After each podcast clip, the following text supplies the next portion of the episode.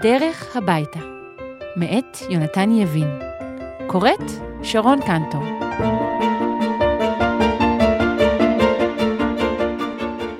בכל פעם זה אותו הסיפור איתו, עם אחי הקטן והמעצבן אלעד.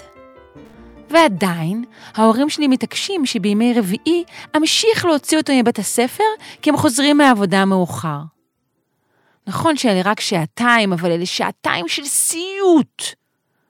וביום רביעי, שבו קרה הסיפור הזה, הסיוט כמעט נגמר באסון. אה, אולי כדאי שאציג את עצמי קודם. קוראים לי אודליה, ואני בכיתה ד', ולאחי קוראים אלעד המעצבן, והוא בכיתה ג'. פעם היינו חברים מעולים, אבל כשהוא הגיע לכיתה א', התחלנו לריב. הוא היה לוקח לי דברים בלי רשות והורס אותם, נדבק אליי ולחברות שלי ומעצבן סתם. ובכל פעם שאני מאיימת שאני אגיד אותו להורים, ההורים שלי לטובתו.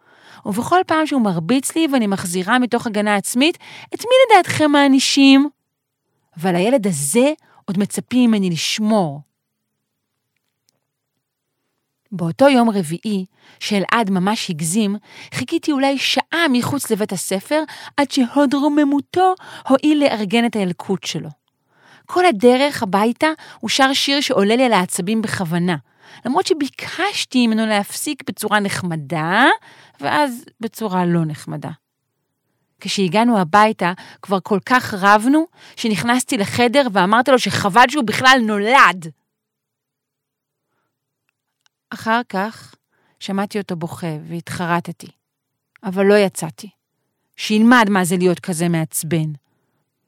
ואז היה שקט והוא הזיז כל מיני דברים, וניסיתי לנחש איזו נקמה הוא מתכנן בשבילי. אבל אז שמעתי את דלת הבית נסגרת. סוף כל סוף ההורים חזרו. ידעתי שאני מוכרחה לספר להם את הגרסה שלי לפניו, ויצאתי מיד מהחדר.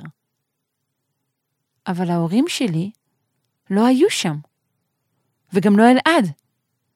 את הדלת ששמעתי נטרקת, הוא טרק. ידעתי את זה, כי על שולחן המטבח היה דף לבן ובו שתי מילים. ברחתי מהבית. קראתי, אלעד! שוב ושוב, וחיפשתי אותו בכל החדרים. אבל הוא לא היה בשום מקום, אוי ואבוי, אני הייתי אחראית לו, ואני נתתי לו לברוח. ואם הוא לא יחזור? ידעתי שאני אמורה להתקשר ולספר לאימא ואבא, אבל פחדתי שהם יכעסו והחלטתי לנסות למצוא אותו בעצמי. הבטתי בנייר וניסיתי לחשוב איפה הוא יכול להיות. הטף שבסוף הייתה ארוכה באופן משונה ודמתה מאוד למגלשה הכחולה הגדולה שבגינה, המקום שאלעד הכי אוהב. לי זה נראה כמו רמז. נעלתי מהר נעליים והכנתי תיק קטן עם תפוח ובקבוק מים, כי אולי הוא יהיה רעב וצמא כשאמצא אותו. הוספתי גם חבילת פלסטרים מהמגירה באמבטיה כי אולי יהיה לו פצע. בדרך החוצה ראיתי שהוא לקח את המפתח שלו, וקצת נרגעתי, כי זה אומר שהוא מתכנן לחזור, ולא לברוח לתמיד. אבל אולי הוא סתם לקח אותו למזכרת? בדרך לגינה הסתכלתי כמו בלשית לתוך כניסות הבניינים, כדי לבדוק שאלעד לא מתחבא איפשהו. בגינה עברתי ילד-ילד, כדי לוודא שזה באמת לא הוא. טיפסתי למגלשות, כי הוא תמיד אוהב לשבת איתי שם ולצעוק פנימה, ולשמוע איך הקולות שלנו מהדהדים. הבטתי בנדנדת האופנוע. כשהוא היה קטן, הייתי מננה אותו עליה כל הזמן, אבל גם שם הוא לא היה. ולא על קיר הטיפוס, שאני לימדתי אותו לטפס עליו. לפעמים אנחנו יושבים שם וצועקים. הוא צועק, אני מלך העולם! ואני צועקת, אני מלכת העולם! ואז ראיתי את ציור הגיר על הקיר. מיד הבנתי שיש כאן רמז. זה נראה כמו זוג משקפיים מעל חיוך עקום, אבל ידעתי שאלו אופניים שיורדים שלוש מדרגות. את המדרגות של חצר בית הספר. ביום הכיפורים האחרון לימדתי את אלעד את הפעלול הזה, וירדנו את המדרגות אולי עשר פעמים עד שאבא אמר שאנחנו מזיקים לגב שלנו וחבל. לא חשבתי פעמיים, רצתי למגרש בית הספר. יותר מכל דבר בעולם, שלא היה על שלוש המדרגות האלה, לא היה עליהן אלעד. השמש כבר התחילה לרדת, וידעתי שאני חייבת למצוא אותו. הסתכלתי סביב בבהלה. כרגיל, ילדים שיחקו שם כדורסל וכדורגל, והיו כאלה שבאו לחוגים עם ההורים שלהם. פתאום מישהו קרא בשמי, ילד. אלעד! הסתובבתי, איפה אתה? זה לא היה אלעד. זה היה לביא, חבר שלו. את מחפשת את אחיך? כן, אתה יודע איפה הוא? לא, הוא אמר, אדיש באדישות. אבל הוא השאיר לך הודעה. איזה הודעה? הודעה די מוזרה, גיחך לביא. הוא אמר שתלכי למקום שבו הוא ניצח אותך באותיות. למקום שבו הוא ניצח אותי באותיות? מלמלתי. אבל כבר התחלתי להבין. אני צריכה לספר על הפעם ההיא שבה אלעד חושב שהוא ניצח אותי במשהו, ועוד באותיות. היינו בספרייה העירונית שאליה אנחנו תמיד אוהבים ללכת, גם כי לא צריך לחצות כביש.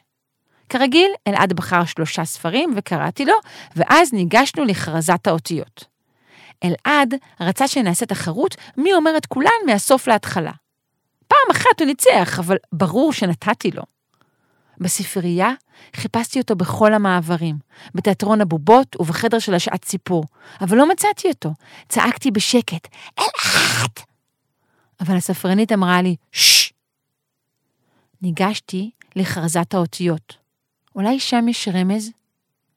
ובאמת, ראיתי בפינה השמאלית התחתונה, ממש ליד האות ת', חתיכת נייר מקופלת. פתחתי אותה.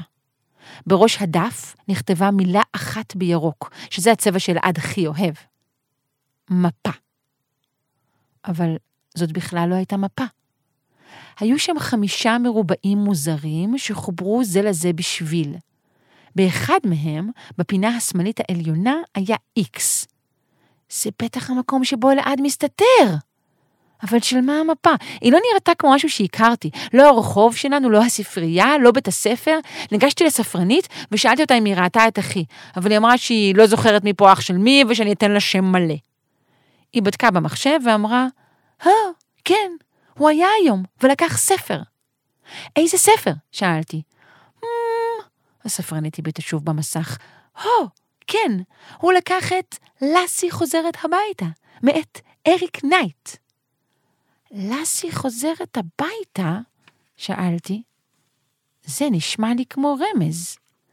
הו, כן, אמרה הספרנית. אני לא יודעת למה היא אומרת הו, כן, כל הזמן. הוא אמר שזה בשביל אחותו הגדולה. באותו רגע אהבתי את אח שלי ממש כמו פעם. הייתה לי תחושה שהוא חזר הביתה. אבל הוא לא חזר. ומה שיותר גרוע, אמא שלי השקטה את העציצים במרפסת. ידעתי שהכל אבוד. אלעד בטח הגיע, הוא כבר סיפר לה איזו אחות גרועה אני. לחשתי, אלעד. אף אחד לא ענה. שלום מתוקה, קראה אמא שלי. איפה אלעדי? אז הוא לא כאן, אוי ואבוי, ידעתי שהכל אבוד. במיוחד אח שלי, ואני זאת שאיבדה אותו. ההורים שלי לעולם לא יסלחו לי. אולי אני אפילו אשב בכלא. רצתי מחדר לחדר כמו רוח סערה, אבל לא מצאתי אותו בשום מקום. בדקתי אפילו בשירותים. אבל תוך כדי החיפושים, נזכרתי במפה המוזרה מהספרייה, ומשהו התחבר לי בראש. זאת הייתה מפה של הבית שלנו. המרובעים היו החדרים, השביל היה המסדרון, המרובע עם ה-X היה החדר שלנו. וה-X היה בדיוק איפה שהמיטה של אלעד. הרמתי את השמיכה בתנופה וקראתי בשמחה, אלעדי! אבל הוא לא היה שם. הרגשתי שבא לי לבכות, עקבתי אחרי כל הרמזים, עשיתי כל מה שצריך, הוא חייב להיות פה, ככה אמרה המפה. העיניים שלי הוצפו והגרון התכווץ. אמא שלי בדיוק נעצרה עם המשפך בפתח החדר. הכל בסדר, מתוקה? איפה אחיך? כן, אנחנו... פתאום שמעתי רחש קל, כמו גניחה. ואז ידעתי. אנחנו משחקים מחבואים, אמרתי. אז הצלחתם להסתדר היום לשם שינוי. הנהנתי, והיא חזרה למרפסת. עכשיו כבר ידעתי איפה אלעד. כשעוד היינו חברים, אלעד ואני אהבנו מאוד לשחק מחבואים בבית. בהתחלה הוא לא ידע להתחבא, אבל בהמשך הוא כמעט הצליח לנצח אותי. המחבוא שהוא הכי אוהב זאת מגירת המצעים שמתחת למיטה, כי היא מרופדת. התכופפתי ומשכתי את המגירה החוצה. היא הייתה הרבה יותר כבדה מהרגיל. בפנים שכב אלעד, בעיניים עצומות. הוא כנראה נרדם. רציתי לתת לו בוקס בכתף, ממש כעסתי עליו, אבל פתאום הוא נראה כמו אח התינוק מפעם. טלטלתי אותו בעדינות, ואז קצת פחות בעדינות, כי הוא ישן ממש עמוק. אלעד נהם, די! והתעורר. הוא הביט בי ומלמל, מצאת אותי. ועוד איך מצאתי אותך, אמרתי בכעס. הוא לא ענה, אבל ראיתי שהוא קצת מצטער. גם אני קצת הצטערתי. הוא ניסה לקום ולא כל כך הצליח. אתה צריך עזרה? שאלתי. אלעד הביט בי לרגע, ואז הושיט את ידו.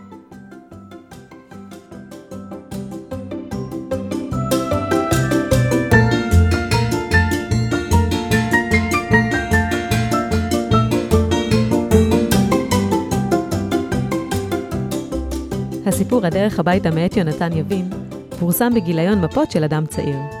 לסיפורים והסכתים מלאים, היכנסו לאתר אדם צעיר או חפשו אדם צעיר בכל אפליקציות המוזיקה והפודקאסטים.